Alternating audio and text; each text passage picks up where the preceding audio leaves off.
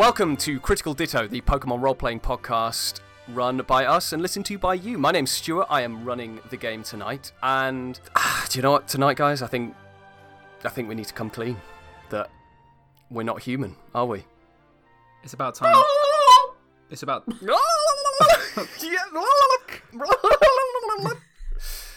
oh, it's so nice to talk in our native tongue.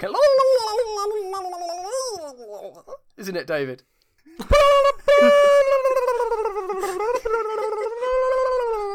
Thank you for that introduction, David.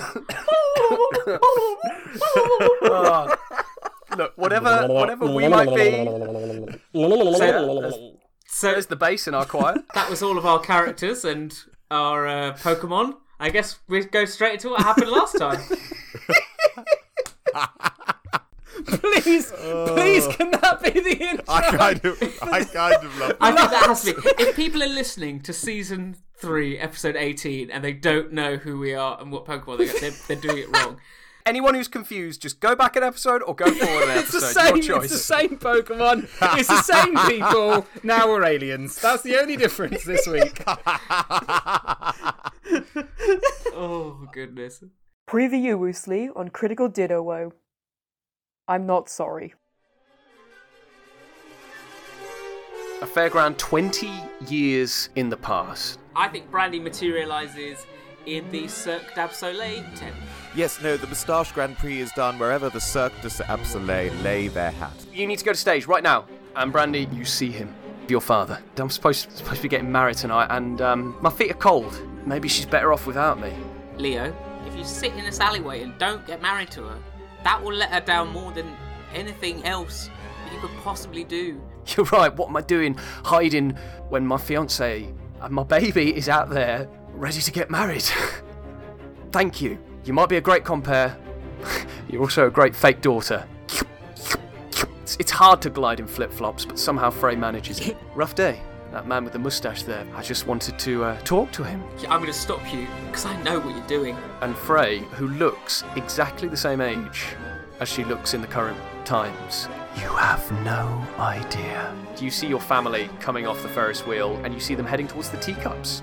Brandy runs over. Frey settling into a teacup. Brandy runs onto the teacups and looks Frey dead in the eyes. I know who you are, and your rough day is coming. Brandy, Theo, Kenny.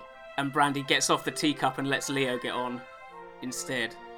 Frey has plunged a black arm deep within Leo's chest, as his human form is morphed into that of Celia, as Brandy fades from the space.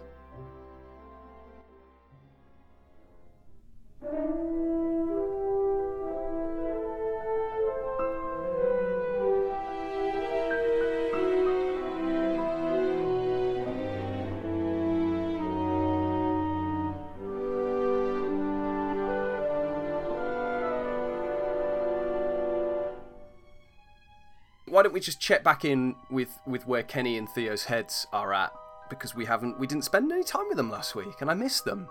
God, when, when were you last cognizant, Theo and Kenny? I suppose in the Nether space, weren't you? You Yeah. were you were choosing choosing which which which tome you wanted to to open. How were you How are you feeling? Kenny is feeling determined. He feels proud of himself for making the right path in, in his head. I think Kenny thinks that both Theo uh, and Brandy did this think thought the same as him. It would worry Kenny if it weren't all three of them.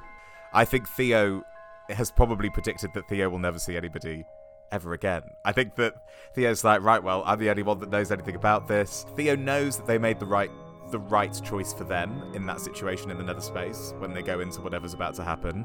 But Theo also is like Theo is somebody that loves being right, and to witness pain and sacrifice again is to only witness times when you did something wrong.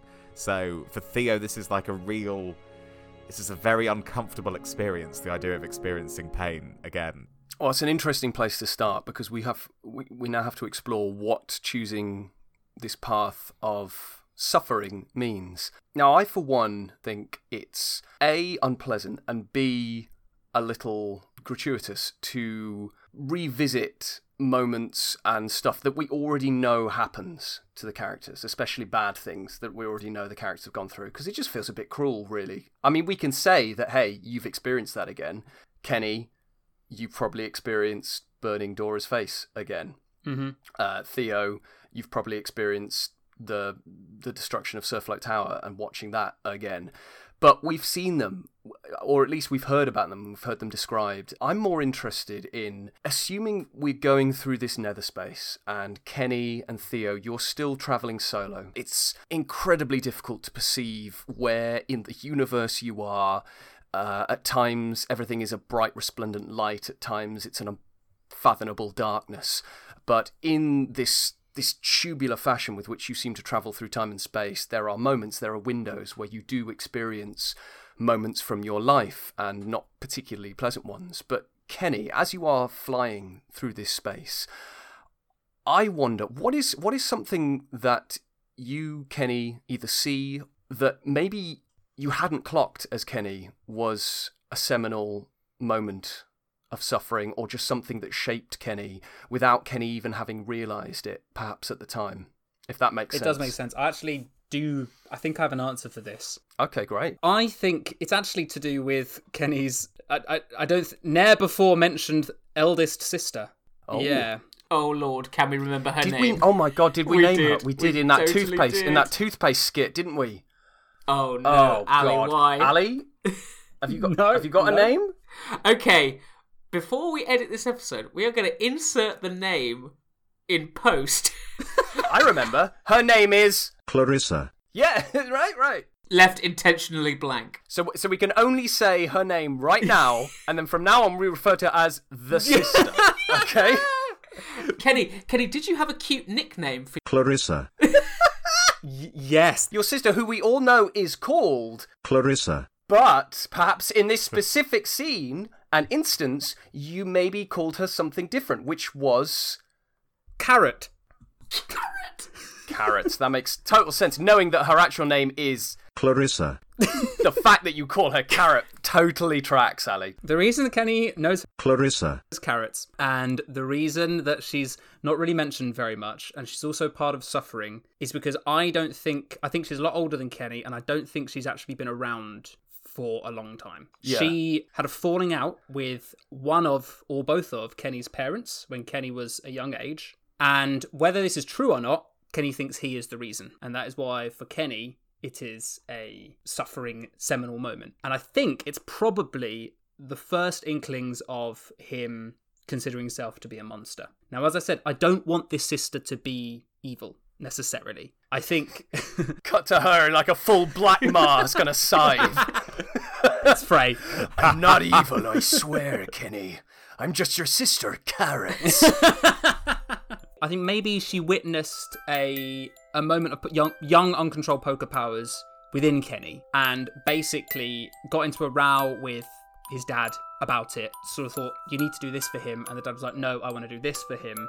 And then they got into a huge flaming row and she left.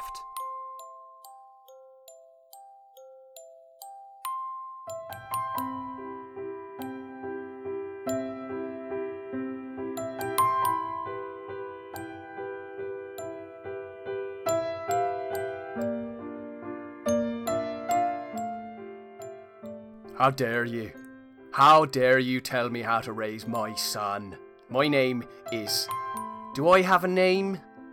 Um Because if not, I'm gonna name myself right by Slopey Benny. now. Benny. Yeah. Benny. And the Jets. Yes, dear. You asked. You called for me. Yeah, that's my wife. The. Jets. Jets. The Jets. Now you. The Jets. How long have we been married? or maybe David should take this character. Sorry, I was. I was your neighbour, the Jets, and I'll leave now. Oh, it's your wife, the Jets. Come in. I'm so glad Mrs. Doubtfire could join us for this one scene. I mean, first of all, wow. Second of all, you don't have to marry people with the same accent. Uh, that's one of I think that was pretty clear that it wasn't the same accident. zing. um, quick question, Kenny. You've noticed that this is a moment of more suffering in your life because you were so young that you didn't clock it at the time. yeah. Oh, so is it very young Kenny almost at the top of the stairs holding the banisters? Hol- holding some carrots. He hears this row. He's gone to bed. What I see with Kenny is that he would be playing with the carrots as if they were cars, and nibbling on a car. That's kind of how I see. That's so much better. Young Kenny. That's so much better. so that's where Kenny is, upstairs, enshrouded in the shadow of the nighttime. Shouldn't be up, but is. I, Benny, the father of this family, has been tasked with taking you to task, Carrots. And now you may ask why I, Benny, your father, who's very angry with you, would be using your Kenny's nickname Have you for you in this forgotten my name again? My name is clearly. Clarissa, But you know what? Fine. Right. If you want to call me carrots, everyone else does. I can't help that I'm the only ginger in the family. Okay? It's not my fault. I'm not the one tossing around blame around here. You are saying that my son is different, saying my son is weird. He's my son. I know him and I love him. He's my brother, and I know him, and I love him. Then why are we having this discussion? Because Dad, he needs help. No, he doesn't need help. He needs our love and he needs us to treat him exactly the same as everyone else. That's what he needs. Dad, come on. You know he's not the same as everyone else. We saw. What, what did he do? we, I want to hear it from your mouth. we all saw him Mm-hmm. with the flowers. Oh, We saw him in the flowers. within the flowers. Within the. He got inside the He, he turned into a flower, Dad. Come on. I saw the petals came out his neck. I know. It was cute, damn it. It was a florges. it was a florges. I've seen the florges in our flower Ah. fields. He looked just like Florges one. is a fun word to say in our accent, isn't it, Father? really is. Florges. Florges. I'm angry with Well, I'm you. angry with you. He needs more than us. Look, I've been looking this up. There are people, an organization that could help him. They can control poker powers. Bah. We're farmers. And we live on our own, in our own community. It's us, our family, and the Jets next door, and that's it. Alright? We don't leave our own. You're really just going to let him live here? I'm gonna let him live with his family where he's safe. Are his family safe with him? Are you safe with us? Or are you gonna leave? You're gonna run away? Well, maybe I should if I'm the only one who's going to find something that's going to actually help him. Keep him from not turning into a monster. A monster, eh? Well, I'm glad you've finally shown your true colours. No, Red. always with the hair. If you're going to let him live here and not get this under control, not protect the rest of us, keep him doing whatever he's doing, turning into flowers, levitating. One of those is better than the other, isn't it? One of them. One of those more useful Why than didn't the we other. reference that one in our big fight? Ah, we've we done did. that We did have a fight about that one actually. That was bad. I nearly left home. That, in fact, I did leave home. Then I came back. Because you were I hungry. was very hungry. Mm, Forgot how to make soup, didn't you? Yeah.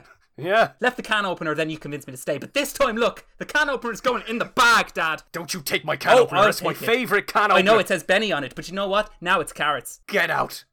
Get out of my house. I will get out. I will find something that'll help him. Keep him away, please. Just keep him away from the rest of us. Dora is not two weeks old. She needs to be safe.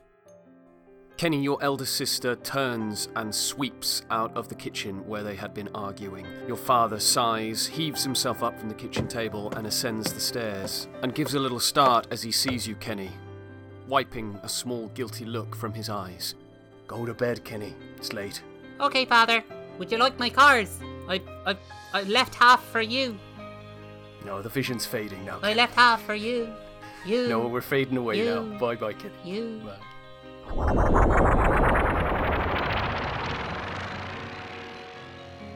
Another run for the Jets. No, it's faded. The Jets just rips a hole in reality like Porky Pig at the end. of. That's all, folks!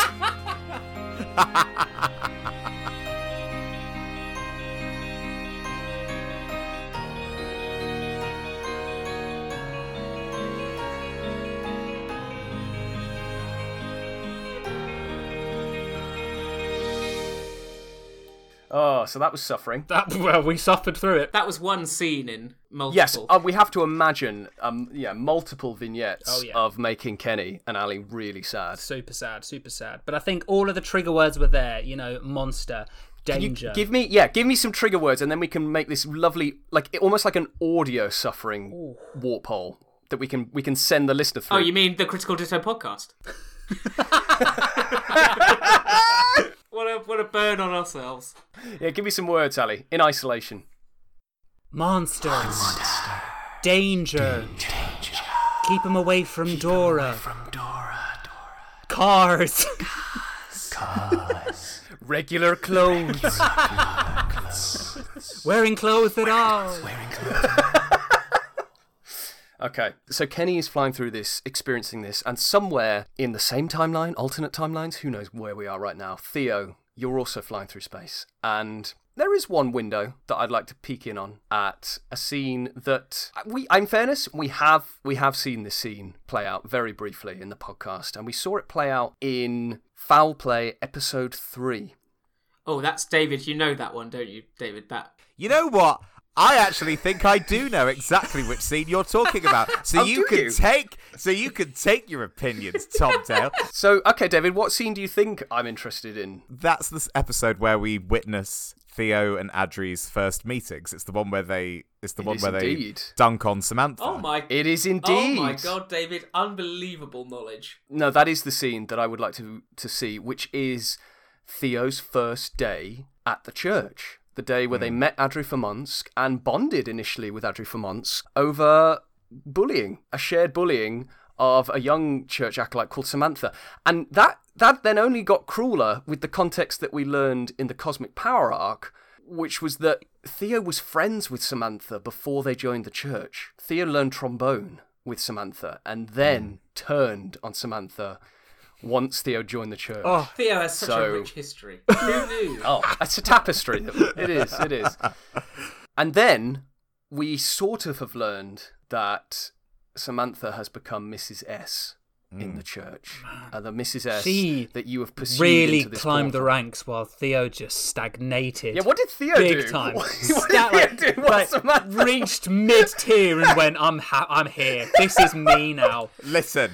Listen, Ali. Four hundred dissertations, but none good enough to get any higher. I Day solid C minus every year.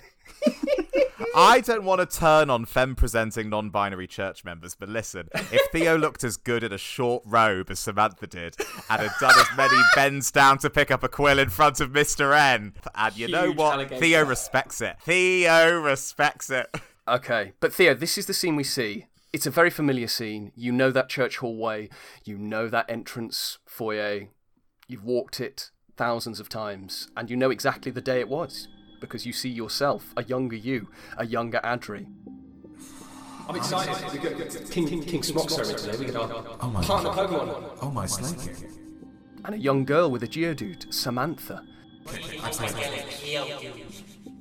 An acolyte with which you had been friends before this day and now have decided to ghost type. And you're watching it as an adult, You suck, Samantha. as Theodosia, 29 years old, wearing whatever you're wearing. And you see to your side an adult Samantha, Yes, Samantha. Mrs. S. She's younger than you, but has still aged up from this moment. And she is watching the scene play out. Yeah, I hope we become friends, but not Samantha. and it just keeps looping. It just keeps going and playing again and playing again, and she's just arms are hanging loosely at her side. I don't think we've described an adult Samantha or a Mrs. S beyond the fact that I said she had dark cropped hair and deep violet lipstick. Um, are there any other physical features about Mrs. S, Theo, that you notice in this moment? She has stick and poke tattoos up most of her arms. I, I think there's sort of a long sleeve, homemade tattoos. Do they say anything particular, or are they more graphic? I think they're a, a real scattergun selection, but the ones that you're seeing nearest the sort of the front are the ones that she would have done first, I guess. So we're probably seeing ones that maybe maybe there's one that she did that just says T and S, ah. Oh, as in Theo and oh, Samantha. Oh no.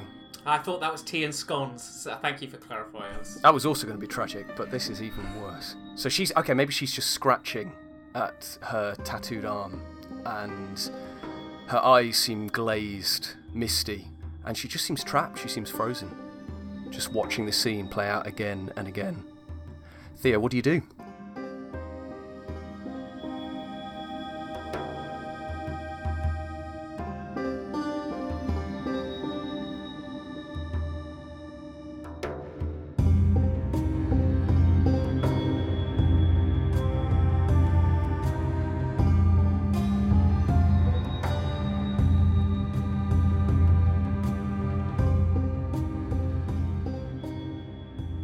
Think Theo, for a long time, is trying to figure out why this sequence of events is their suffering. I think that there's like a lot. Theo's like sort of looking between Mrs. S and looking between this sort of constant looping scene of Samantha and, and young Theo, and it's just like, why is why is this what I'm being shown? Why is this the pain? And then I think Theo gets it, and I think that Theo has a moment where they realise that the worst form of suffering they can see is somebody who they made hate them and made them hate them through misunderstanding and through cruelty and through a lot of other deep-seated traumas that Theo never really spoke about and never really talked about the sort of things that made Theo cry before the goomy juice uh, was digested back when we were on top of the back when we were top of the meteorite and so I think Sorry, I would just I would love to sample that little bit of audio and play it to David Leavesley of three years ago. And just see what David Leavesley thought about the fact that you went, yeah, it's just what made me cry when I digested the goomy juice when we were back on the meteorite. I just would love to hear what David thought of that. when when we asked David, hey David, we're thinking about doing a Pokemon podcast. Like, it's going to be pretty fun. Do you want to come on board? Fast forward three years with absolute sincerity. Yes, that was it. About the Goomy Juice and the meteorite.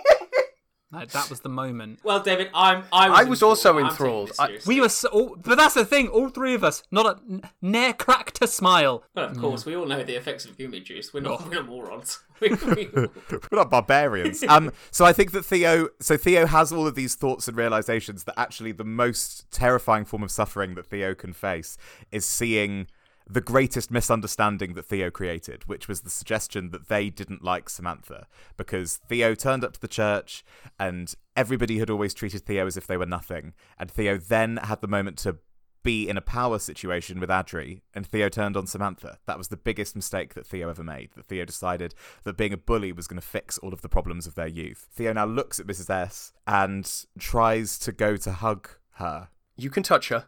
You can physically feel her.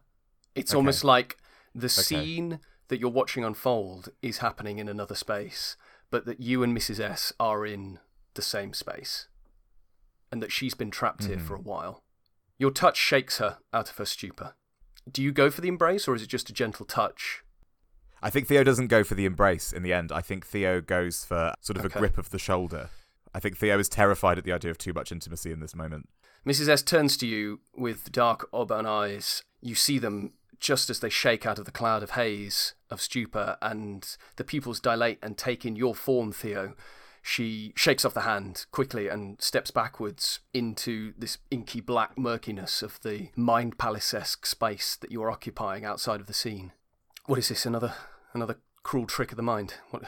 Show me young you, now adult you, to torment me even more. You're not Theo, though, are you? You're just part of this place. You're part of this suffering that I'm going through, that I have been going through, that I'm stuck here, experiencing. Why can't I leave? Just please tell me, tell me what I have to say, to do, to leave this place, because I cannot take it. I cannot take it anymore. Samantha, please, I, I beg of you, just please. It's me. It's the real me, and I know that that's exactly what the me in this weird space would probably say. But it's it's me. It's absolutely me, and it's me because I don't think that any illusion could know how guilty I feel for how I used to make you feel. But the Theo I know hasn't said a word to me since I was 11 years old. I don't even know what your adult voice is supposed to sound like. This could be a trick. Can you prove that you're Theo? Uh, so I'm gonna I'm gonna take a move here. Okay, great. GM, and I think Theo is going to. If we are in a mind yeah, palace-esque space, Theo is going to attempt to conjure a trombone because if that's the only voice that that Samantha will recognize, Theo is gonna.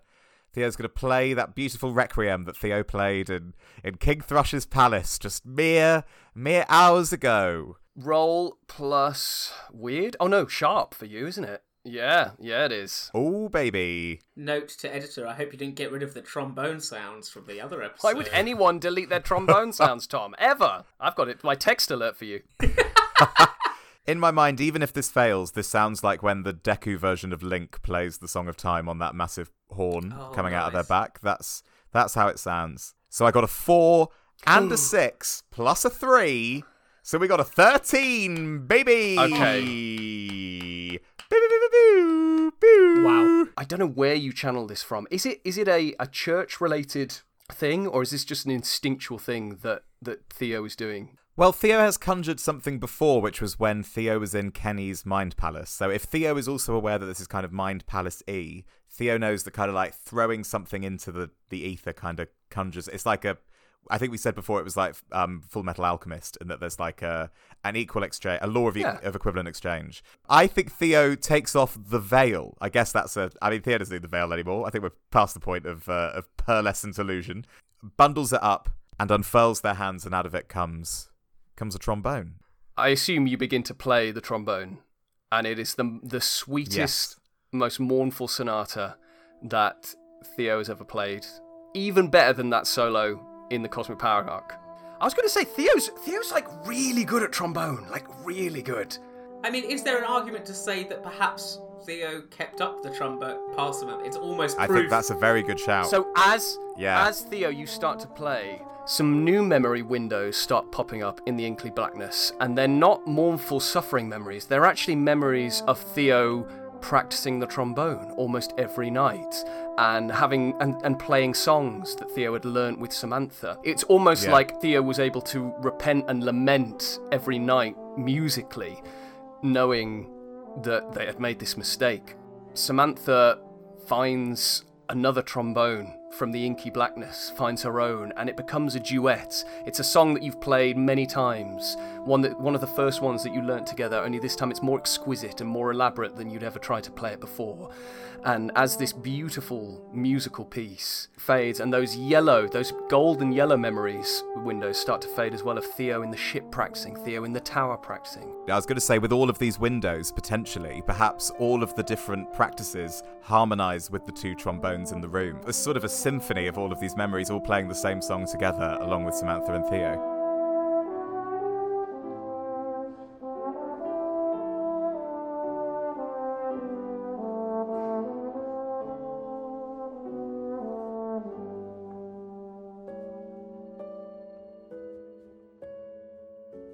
So as this music crescendo comes to the end, Samantha lets the trombone just drop to the floor and it gets absorbed back into the inky blackness. And that suffering scene that you'd been watching seems further away now. It seems very distant. Samantha slash Mrs. S has tears in her eyes. It is you. Why? Why did you why did you do it? Why did you abandon me?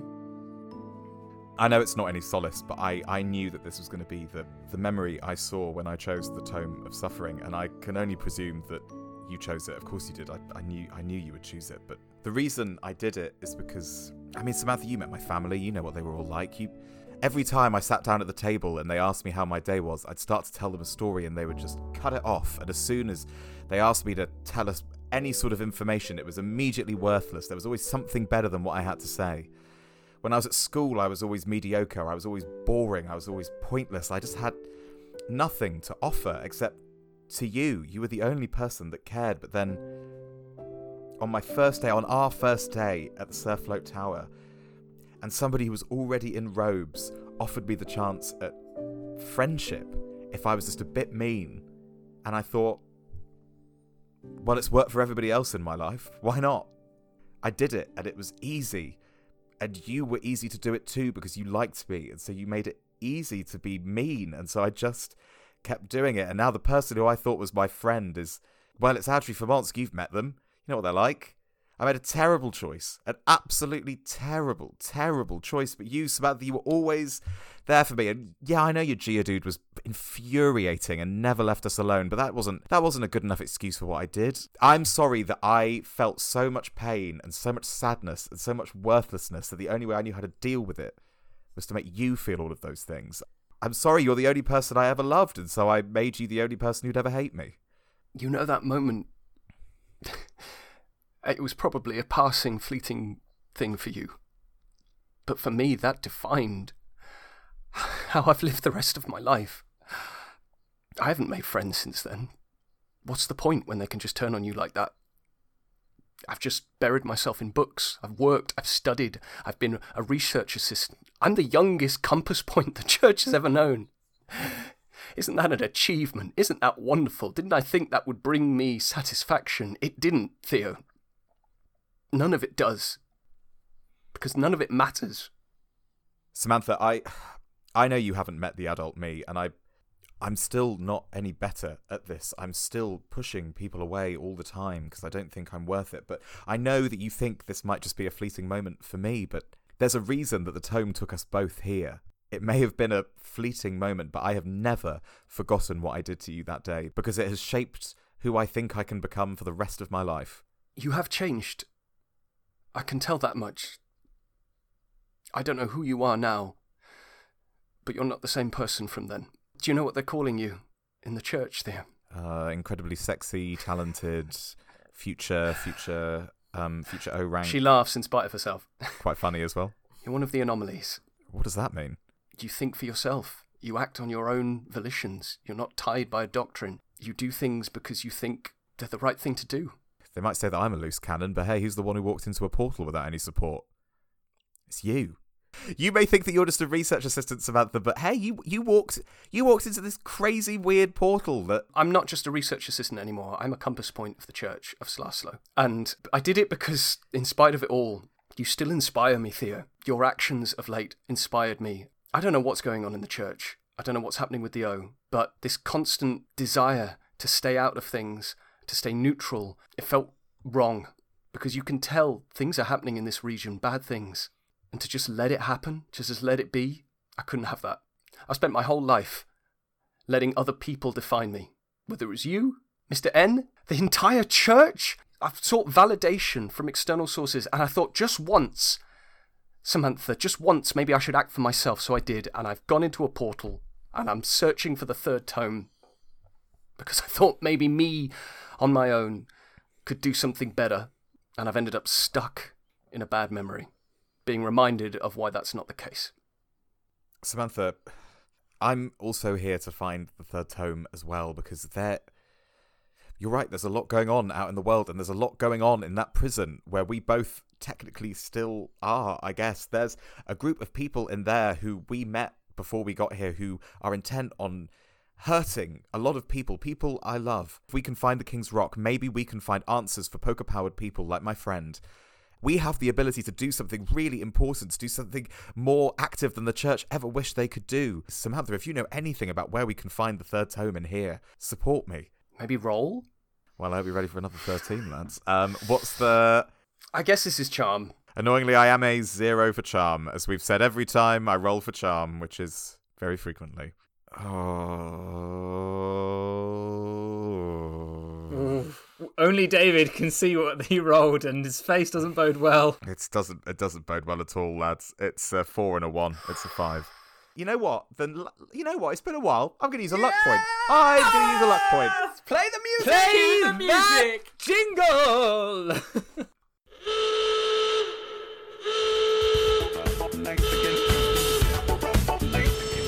yourself one question. Do I feel lucky? Well, do you, punk? Luck point expended. Luck point expended. God, I love that jingle. I've only heard it. We've only heard it twice. I I cannot trust you when the stakes are this high. I don't know what's gonna like. A high dragon's gonna burn the two on the on the boat. I don't know. Something's gonna happen. We've still got that Adri failure hanging over us. That Oh, we just really like, do. looms. No, you've used a luck point, and that's wonderful. So, David, with that luck point, tell me how you get Mrs. S out of this terrible memory. So Theo um sees that the veil has uh, has fallen back to the floor after being the trombone, and Theo looks at the scene uh, that Samantha is still moderately terrified by this sort of traumatizing memory of Theo abandoning them. And Theo has a brainwave and turns to Samantha and says, "Wait here." Puts the veil back on, steps into the memory. And to little Theo and little Samantha, Theo is just a teacher, like a, a veiled teacher who happens to teach at the Tower of, of Surfloat. Theo is the adult in the room that should have done something. Theo goes up to little Theo, who's making a little Samantha feel very upset, and says, Hey, what was that you just said? And little Theo, I, I don't think little Theo puts up any fight at all because little Theo, this is so nascent in Theo thinking that there is a reward to being mean that Theo just goes, Sorry, most learned. And then Theo turns to little Adri and goes, If I see you do that ever again to this sweet, sweet child, I'm going to burn your dissertation. And also, you dress poorly. And then Theo just steps back out the memory. Obviously, in this weird space, it's not time travel. It's not like Theo has gone back and changed the hmm. past. You're still who you are. But it is enough to change that scene, and the scene starts to melt away as it realizes it doesn't have any other avenues to go, and it's just left with little Samantha now in the black ichor. And instead of crying, her dark hair frizzy and long at that time, she just smiles to herself. The adult Mrs. S sees that, turns to you, Theo, and is about to mouth the words thank you as the scene itself just disappears, and the two of you, Mrs. S and Theo, find yourself flying through the space towards your destination.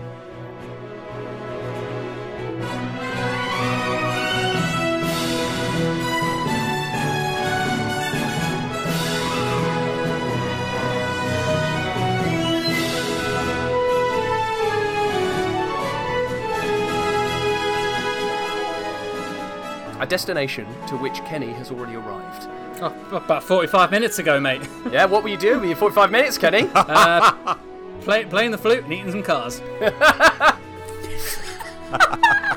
Kenny, you look to your right as you see Theo and a woman who you don't recognise with dark violet lipstick, auburn hair, and high rised cheekbones, very ornate church robes, compass point robes, uh, materialise next to you. You see your location, the three of you. Uh, Tom, can I just give you Mrs. S for now? I don't know if she's going to say anything, but just stay on your tiptoes. Okay, well, thank. I'm glad I'm not in charge of that.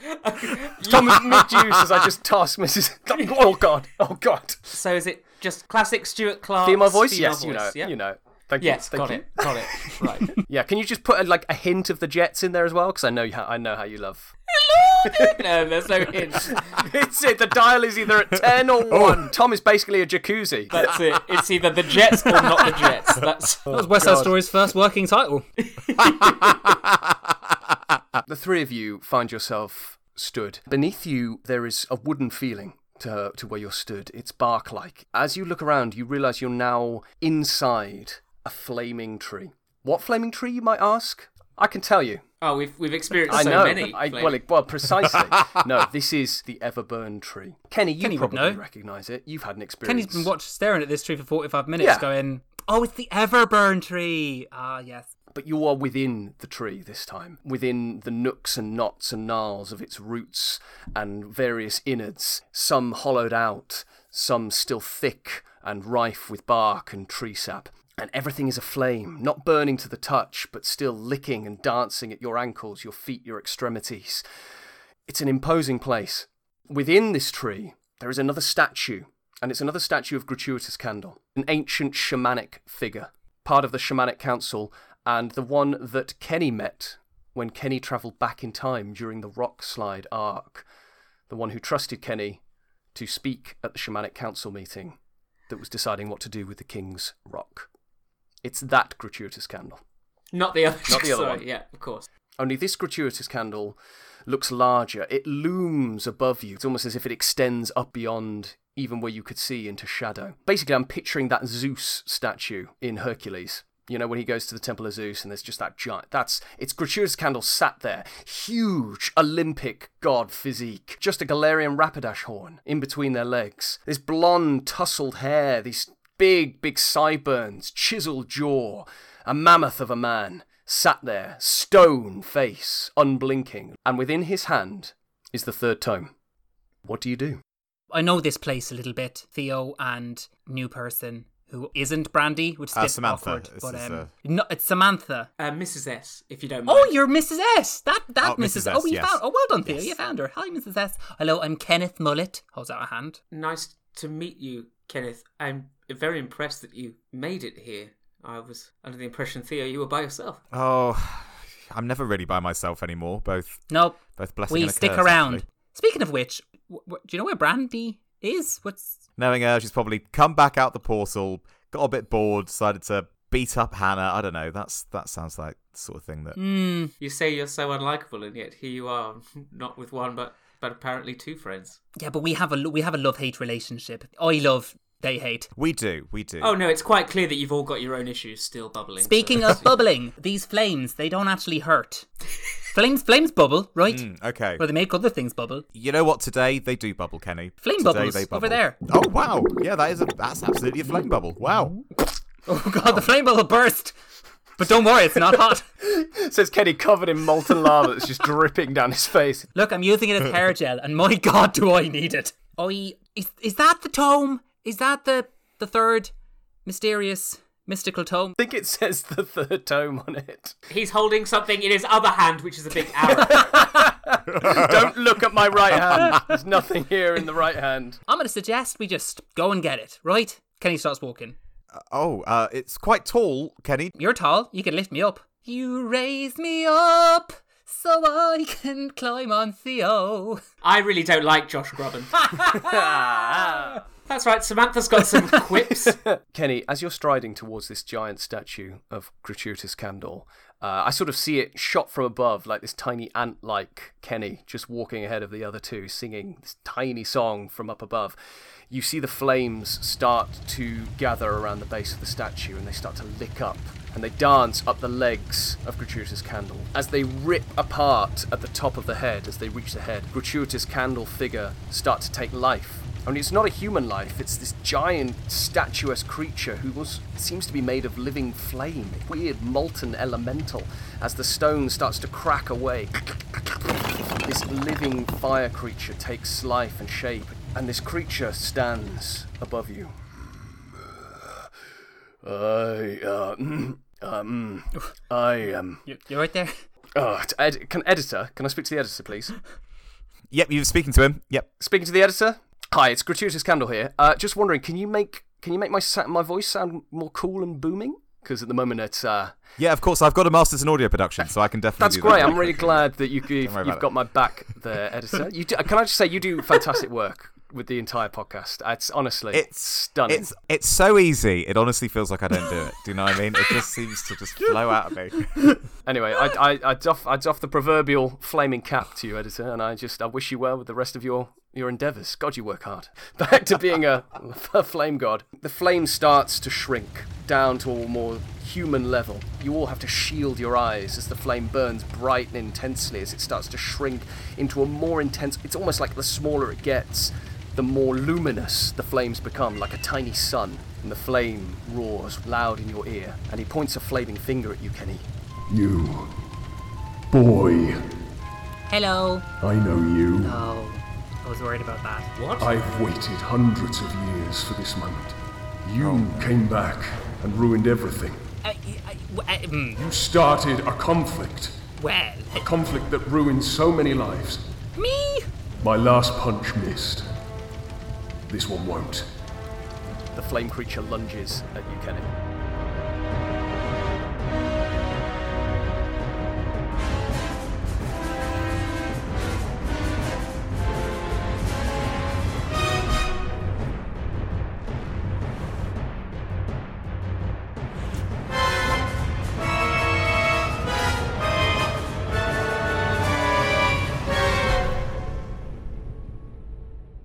As you as it starts to lunge, you see its form take Pokemon-esque figure. The Pokemon-esque figure of a pig knight. A pig knight that maybe was once called Terence, but now has sadly faded into the ether, spiritually reborn here. Oh, I'm Stu. I've done my research. Oh. No, I'm sorry. I- You're right. I- We should just call every character we don't know carrots from now on. You're, you're, you're, you're absolutely correct. All right, I'll give you. I'll give you the gratuitous candle cheat sheet. Here you go. Two lieutenants had a pyro named Pepper, which was played by David, and a pig knight named Terence, which was played by Tom. Um, that's about it. that's all we've got. That's it. That's, That's all it. That's it. That's done. But yes, this flaming elemental pig knight is lunging at you, Kenny. What do you do? Do I have my Pokemon? Why don't you check? Oh, does that? Ba, ba, ba, da, da, da, da, da, da. He checks in his belt. Yes, they're there. Oh my god! what a cool moment! That's such an Act 1 ad break. Like, wait, do I have my Pokemon with me? Cut to ad. After the ad. yes, I do. Thank goodness. All right. Well, fight fire with fire, I suppose. Hoops, help! So Kenny, how is how is Hoops reacting as this pig knight comes swinging in with uh Fire punch, surely. He said this punch That's wouldn't fair miss. enough. So it's coming in with a fire punch. As Hoops is released from the Pokeball, she's actually mid somersault. She's going to try to sort of evade the punch via acrobatics, essentially, trying to create an advantage. Okay, okay, great. Well, roll plus speed for Hoops then, please. Oh, po- we haven't done a Pokemon in ages. Pig knight. I just kind of chucked the pig knight in there like it didn't belong, really, wasn't it? That felt like a man in a pig knight costume. Tom, you've described my entire life. the title of my biography. Hoops is a plus two uh, to speed, so I'm going to roll 2d6. It's a three and a five plus a two, it's a ten. All right, so you you get to take two forward of the list. Beautiful. I would like to. I'm going to inflict an extra harm next time, Great. and I will take. I'll take a plus one forward. I think. And what does it what does it look like as this flaming pig knight punch comes in? Hoops, as she jumps out of the Pokeball, launches herself up in the air. she uses the arm, the momentum of the arm going forwards to kind of roll off it backwards. Nice. And the pig knight turns back towards you, Hoops. Yellow eyes, no pupils, and, and begins to ready its next attack.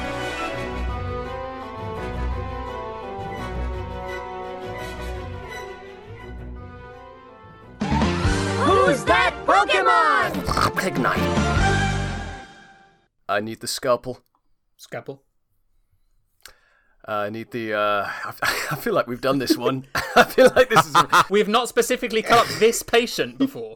Oh, it's a It's different, a different patient. Patient. Doctor. Come on. Okay. Weirdly, also called midsection. Yeah, could you just get on with it, please? Anesthetize me, I beg of you. I'm more nervous about this one than all my previous. Well, previous the ones. first one went really badly. We actually never saw that midsection person ever again. So we must have presumably killed them after they left the, the studio. Could you not talk about me while I'm right here? Yeah, the person is also awake this time, Doctor, so the pressure's on. Pressure's on. You've still not taken the scalpel. Please, please take the scalpel. I will, and I'll cut into this new midsection. Tom, what have we got? What have we Oh God! Oh, God, we didn't do the anesthesia! got? Oh, that's Oh, my we just bad. stabbed a That's my man. bad. I've got a midsection if anyone's still interested, though. I mean, I... I'm kind of more intrigued about how this resolves itself. hi, welcome to the midsection. This email is from Bruce Rosengren. Hi, Bruce. Bruce has four ideas, but I'm only going to share one, Bruce, which is this. Bruce writes With the introduction of the Oddfather, suppose there's a cacturne out there with a cowboy hat from the American Old West that is trying to track threads of corruption that leaked into his desert from the Oddfather's organization.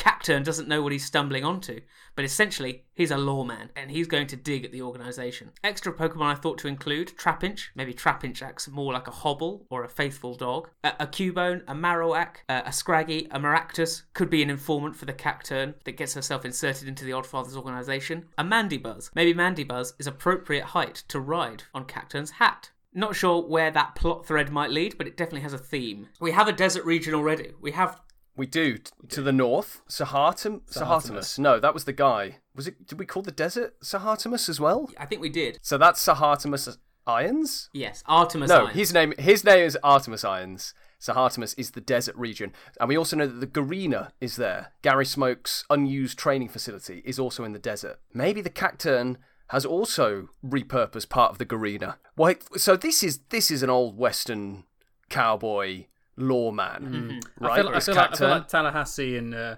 and Warden Viper and Cacturne, they just all hang out. Maybe they're from the same place. Definitely from the same region, the same area of Sahartimus. A lot of Western lingo being tossed around in Bruce's email. Some of it I didn't understand. Oh, a hobble, a hobby, a hobble. Maybe Trapinch acts more like a hobble and a faithful dog. Hobble. Okay, Now, did he misspell Sobble? And does he actually want Trapinch to cosplay as a Sobble? I think the new midsection is us four very British men trying to work out what a hobble is. Hobble's what you do when you have a scalpel shoved into your leg with no anaesthetic. Hobbles were often used on horses in cruel ways to break their spirit. oh. What is a Oh hobble? no! Oh. Wait, this. Wait, Bruce, what? Are you suggesting that the Oh. Trapinch is used to hurt? Is this a bad? Evil is this a bad Trapinch. Trapinch? Trapinch acts as a tether for the legs of a sort of equine Pokemon. Oh god, this is There's all these poor Mudsdale just rocking up to Sahartimus out of nowhere, and then all of a sudden tr- they've got the Trapinch eating the feet. This this will be our new life, Peter. We'll have a wonderful time here in the. Oh God, my leg! Oh God, run, Peter, run faster! Oh, this is hell. This is a living hell. What was the point of this this cacturne? no, that was Wow, no, Bruce. that came out wrong. I think Bruce did tell us the point of the cacturne. The cacturne was A lawmaker who's chasing yeah, the chasing Oddfather. the yeah. Oddfather. Doesn't like that the odd father's vines have infiltrated his desert. My my feeling is now that this cacturne has turned into a major heel who's biting Mudsdales, I get a sort of Hopper Hopper from the Bugs Life feeling where they just have this like commune in the desert. Everyone's like, Cacturne, what are we doing here? He's like, Oh, we're we're fighting the odd father. And they're like, the Oddfather is miles like away." miles away. No, he's here. He's here. Now rub my back harder. I'm a lawman. I'm fighting for the law. Really? Because it feels like you're just robbing Gary Smoke's mini fridges from the Garena every day and kind of eating a lot. No, no, no. I'm a I'm a law cacturne. Bite bite him, Trappage. bite him harder for me. You know, Stu, you say Bugs Life, and what I hear is Charles Manson and his cult in Once Upon a Time in Hollywood, when they're all living in that like old Hollywood lot, and Brad Pitt goes to visit them, and they're all just like secretly waiting to eventually do something evil. If that wasn't an insight into two very different minds, nothing is. but I mean, we've created another cult. What we've done is we've created another cult in a desert. Okay, so the Cacturne's trying to assassinate the Oddfather and is training a cult of killers in the Garena. Can we name this cacturne? It needs like we can't just call it the cacturne. Turney, Ernie, uh, Burton Turney. I like Ernie the Cacturny. It's a terrifying name, strikes the fear into Mudsdales the, the whole desert over. Says Ernie the Lawman. The question is, is if the Cacturne hates the, the Oddfather and is insinuating to its followers that the Oddfather is in some way connected to Gary Smoke. Well, I think that Cacturne. I think that Cacturne doesn't actually know if Gary is working for the Oddfather. Just wants to hang out in the Garena and uses the Oddfather as a general excuse. He can justify any sort of behaviour by saying it's it's it's to get the Oddfather. What's the worst thing he did? He poisoned the water hole. Oh, not the water hole! He Oh, did. He no. poisoned He that water poisoned hole. the water hole, and there's a snake in my boot. Put an Ekans in his oh, boot. Oh no! Yep, he's a bad man. bad man in the Badlands. Thank you very much, Bruce, for sending in that character. And if you would like to have a character read out in the midsection, by all means, please send it into criticalditto at gmail.com. And if you would like priority midsections, join our Patreon. Find out more info at patreon.com forward slash critical ditto. The patient is still bleeding, everyone. Do you have- As intended. yeah, this is this is a this is a bleeding situation. We got leeches on hand. Ali, you got the leeches, right? Um, yes, I've just got to pluck them off my own fingers first. Why are they in your I- own so- mouth? what are you Well, doing with the leeches? I reached into the leech tin hands first, and then my hands got sucked in, so I went in face first, and now they're on my face. Oh, I'm going to die! We need to leave this other patient because now Ali and the hand leeches is a real real concern. Ali? So- I'm going to die! Ali and the Hand Leeches sounds like a great band name. Who's that Pokemon? Pignite. It's Pig Night!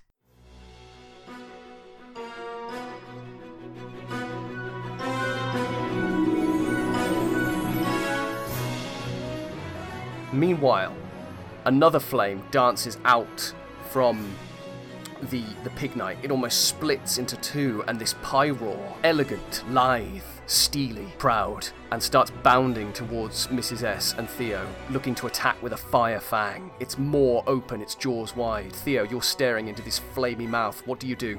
Theo quickly turns to Mrs. S and says, Still hope you've got that Geodude.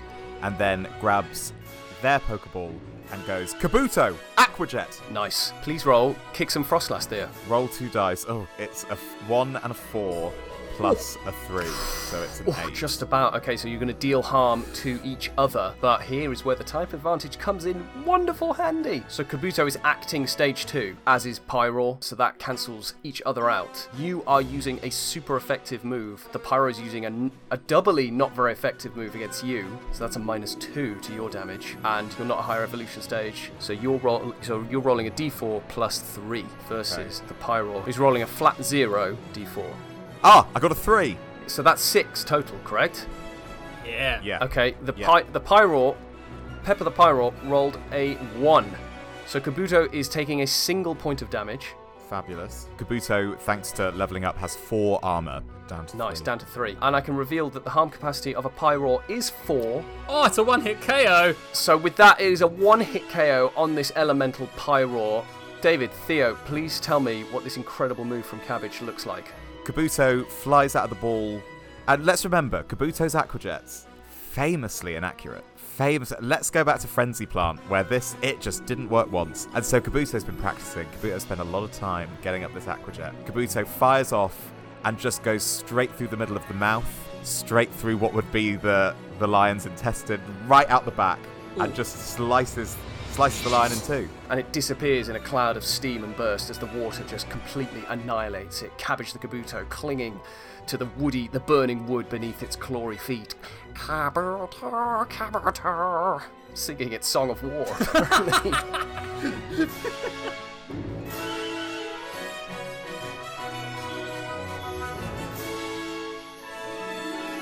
Kenny, meanwhile, the pig knight turns to you again, flames pouring out of its nostrils. But this time you see it almost cool down. And you're like, has its rage subsided? No. We did it through the power of love. Sadly not, Kenny. In fact, it's cooling itself down so that the magmatic crust on its head turns into a rocky carapace, and it's going to charge at you with a rock smash headbutt, this black rock that now covers its skull, looking to decimate Hoops. How do you respond? Oh my god, oh my god, oh my god, it's not love, it's not love! Use Venoshock, quick! Okay, roll, kick some Froslass, but with a plus one, forward. It's special. Hoops is a plus two to special, so I'm actually rolling plus three. It's a six and a one plus a three. It's a ten. Thank God I took that plus one forward. So Hoops takes no damage, correct? Mm, no, no oh, I damage. probably would have knocked out Hoops It- as well. well, Oh. with her armor, almost certainly. Yeah, probably. All right. Well, I'm not going to calculate pig knights, but you tell me. It's okay. So acting stage two is make, gives you plus two. You're not higher than the pig knight, and it's not super effective. So it's just D4 plus two, please. Well, it's not Stu. It's actually D4 plus three because I took an extra It harm. is because of your because of your extra harm. I do apologise. Yes, D4 plus three. Do that damage. D4 is. Oh, it's a four. So that is Wow. seven, Seven? damage. Oh God. Okay. The pig knight also has a harm capacity of four. So this is a brutal takedown. Ali, how does Hoops do it? Hoops backs up against the the rubble of the throne in which Gratuitous Candle was previously sitting on. Pig Knight thinks, great, she's she's cornered, and actually she looks as though she's giving up. This is gross, but she's a lizard. She's actually secreting toxins as she backs up. There's Nice. like a little stream that the Pig Knight doesn't see. The Pig Knight runs on it, starts stepping, starts slipping on this stream of toxic liquid just before the Pig Knight collide with Hoops. Still thinking he can win this, she turns around, sprays toxic all over the wall, and then acrobatically flips right at the last minute over the Pig Knight as it crashes into a poisonous wall. God, can the can the poison also explode, Ali? I know that doesn't make any Yes, sense. it but I just can. I just yes, There's cool. an explosion of poison. Mrs. S is just like none of this makes any sense. Hoops literally folds her arms, looks straight down the camera. this feels like such an anime fight where the pig knight's like, I have you cornered. And then, like, she's like, What you didn't notice was that I've been secreting poison the whole time. no, impossible. so great, the pig knight, the, the the elemental flaming pig knight explodes in a cloud of purple poisonous gas, which means that gratuitous candle emerges from the flames as they reform into this again a humanist shape. Clearly, I need to take you more seriously. So Gratuitous Candle plunges his flamey hands into the wooden tree bark beneath him, and he's it's like he starts to suck, and the flames start to dance inward, back away from the tree. They got start to get sucked down, and you see this charred, blackened tree bark beneath it. This tree that's been burning for centuries, as the flames begin to recede and go into Gratuitous Candle, and he roars as the flames take into his arm until the flames explode and the arm becomes a wing. The other arm, another wing, takes off into the air above you, into that impossibly tall space above you, and you hear this. And you look up at this flaming bird. The wings, the body, everything aflame. It's a Moltres, an elemental Moltres. God, this is getting crazy. This is madness, and I love it. Samantha's power reader flips over her eye and she says, Power reading is over 9,000!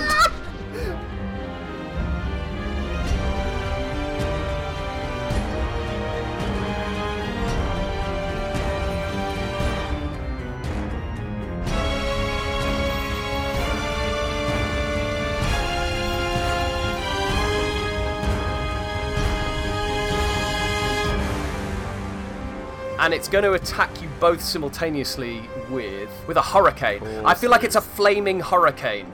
So it's almost like it's it's whipping up air above you, and because I see the tree is kind of cylindrical anyway, it's like the flaming hot air is whipping into this hurricane tornado within the tree that's going to try and suck you into its cyclone of flame. What do you do? Okay, Kenny, um, uh, holding back, uh, shielding his face from the wind, tries like shouts at Hoops. I think this is going to be a battle of attrition. Okay, you need to poison it. Let the wind take the toxic. You go and create an advantage again. Yeah. Roll plus speed, please. It's a five total. No. Yep, it's a five total. Oops, you're going to take some damage. Okay. Oops, Oh, baby, my go. Hoops. Okay, so just to calculate. So I think because Moltres is a legendary, we can say it's a stage four. I think that's fair. So plus four, and it's two above Hoops. So that's a six. Uh, plus the d4. Uh, that's a four. Oh my word. So, Hoops is dead. Oh, so Hoops takes Wow. 10 damage. To a harm capacity of what? Her, harm, her armor is five. If that were D and D rules, she would be dead. But we very much don't have those rules. Kenny, you see Hoops the Salandit attempting to create this toxic bubble within her mouth, but the wind keeps whopping it away. And she just can't get the venom. It starts to run out within her venomous sac. She looks to you, Kenny, panicked. Sir! Sir! Salandit! It's okay, Hoops. The wind just takes her and she flies against a, knot, a knotted piece of bark and just crashes into it, bosh, and slams down to the flamey bark floor beneath, totally KO'd. Hoops is down.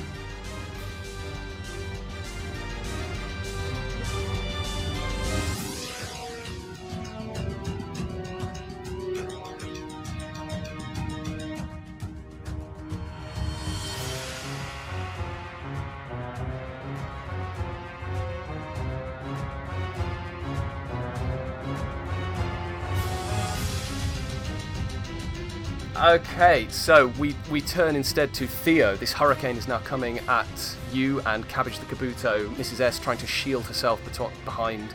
Uh, what's what's Mrs. S shielding herself behind? Thank you, Stu. I was about to say, I'm playing Mrs. S, and I will decide what Mrs. S is doing. But yes, she's shielding herself behind Theo. Thank you. So Theo, Theo's Theo knows that Kabuto is is a rock type and therefore has this advantage in this situation. But also, we are trapped in a in a wood arena. Like Kabuto does not have the material which Kabuto has traditionally used to use rock throw.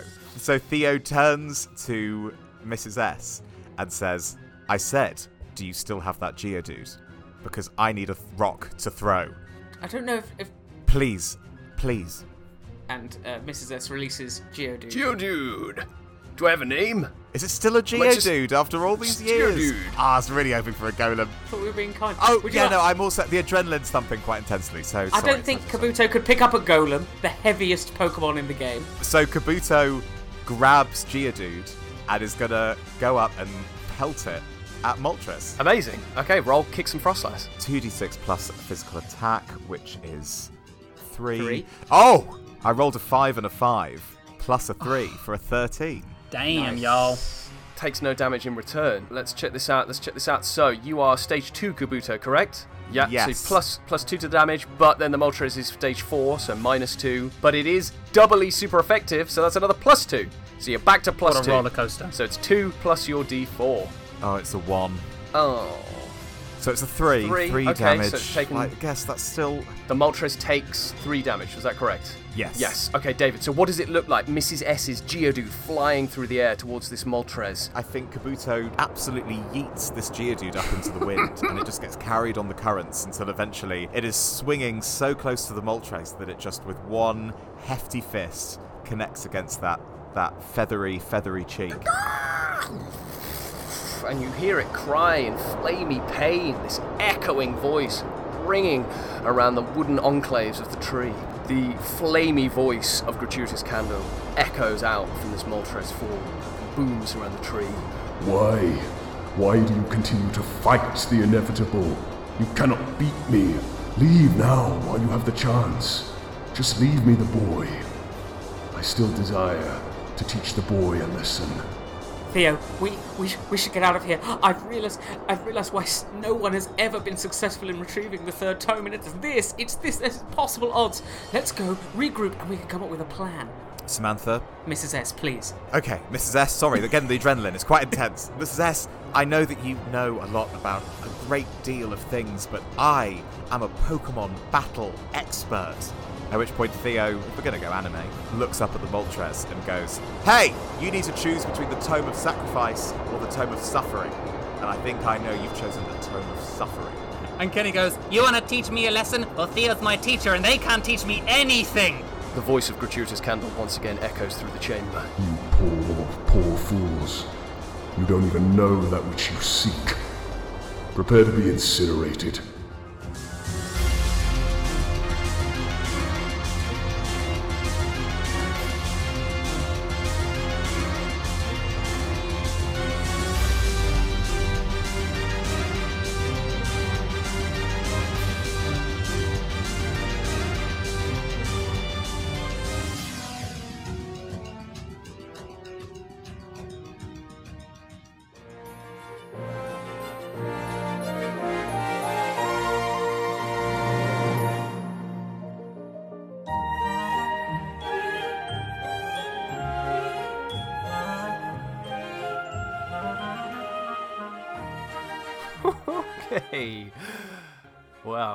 Yeah, we went there. Gratuitous Candle turned into a Moltres.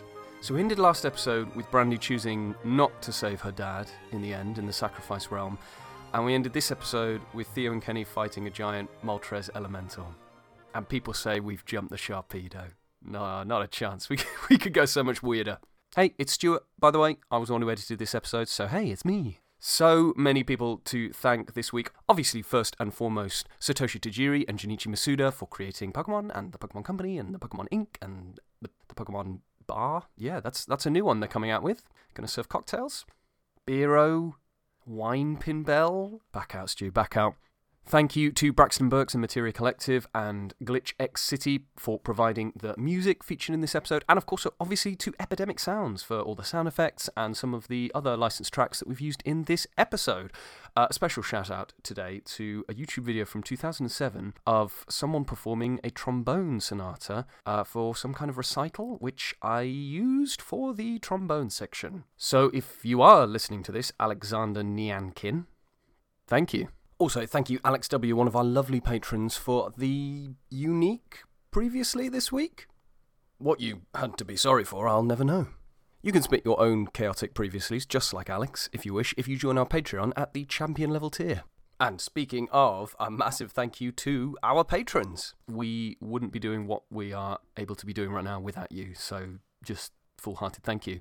Thank you to Digeezy, Digdrowsy Geezy, Ollie B, Alex W, Crispy, Huxley Spisser, Beth Chivers, Chivers? Chive, Cheese and Chivers, Jam, Heather L. Snell, Megan Taylor, Betsy Lewinley, Ryan Teague, Darius Jakowski, Polka Dash, 55, D.W. Hollins, you dirty dog, Audrey Rethendis, Ellie Lieberman, Turtle Lover 2244, Carrie Morrison, Wolfsbane, Scott M, Dr. Megaman, PhD, Hi Keely, Kakapin Cosplay, Big Fat Nuke, Jonah Jackson, Trigula, Josh Anderson, Alchemage, Cesar Trevino, Force Majeure, Crandon Creations, Eric Eichinger, Millamoy, Ginny Voss, and Alasdair Collinson. Thank you all so much. God, what a list! Oh, it's getting challenging on the old chords. If you want to support the podcast, you can do it like these lovely folk uh, by joining on our Patreon at Critical Ditto. No, I've done a Tom Dale.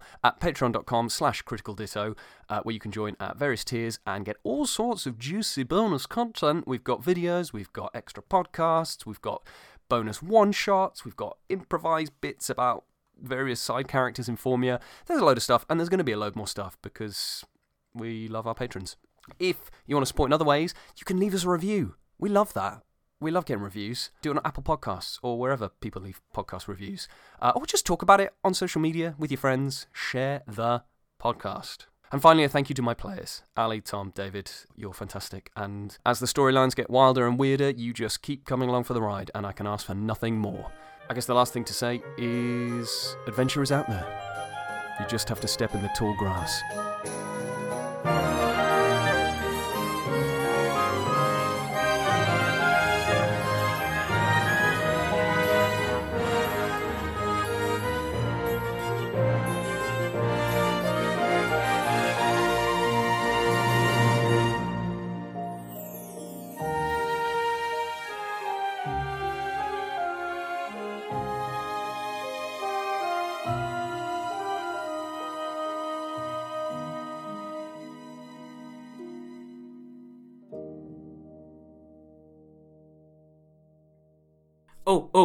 Kenneth Mullet.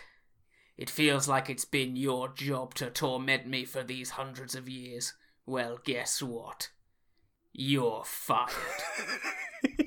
Maybe you could make my voice sound menacing. Note to editor. Kenneth, are you are, are, are you on offer? Because I sense a fire sale. hey Kenneth, why don't you get on this plane to an unknown island that I've made very popular with Instagrammers and attend my fire festival.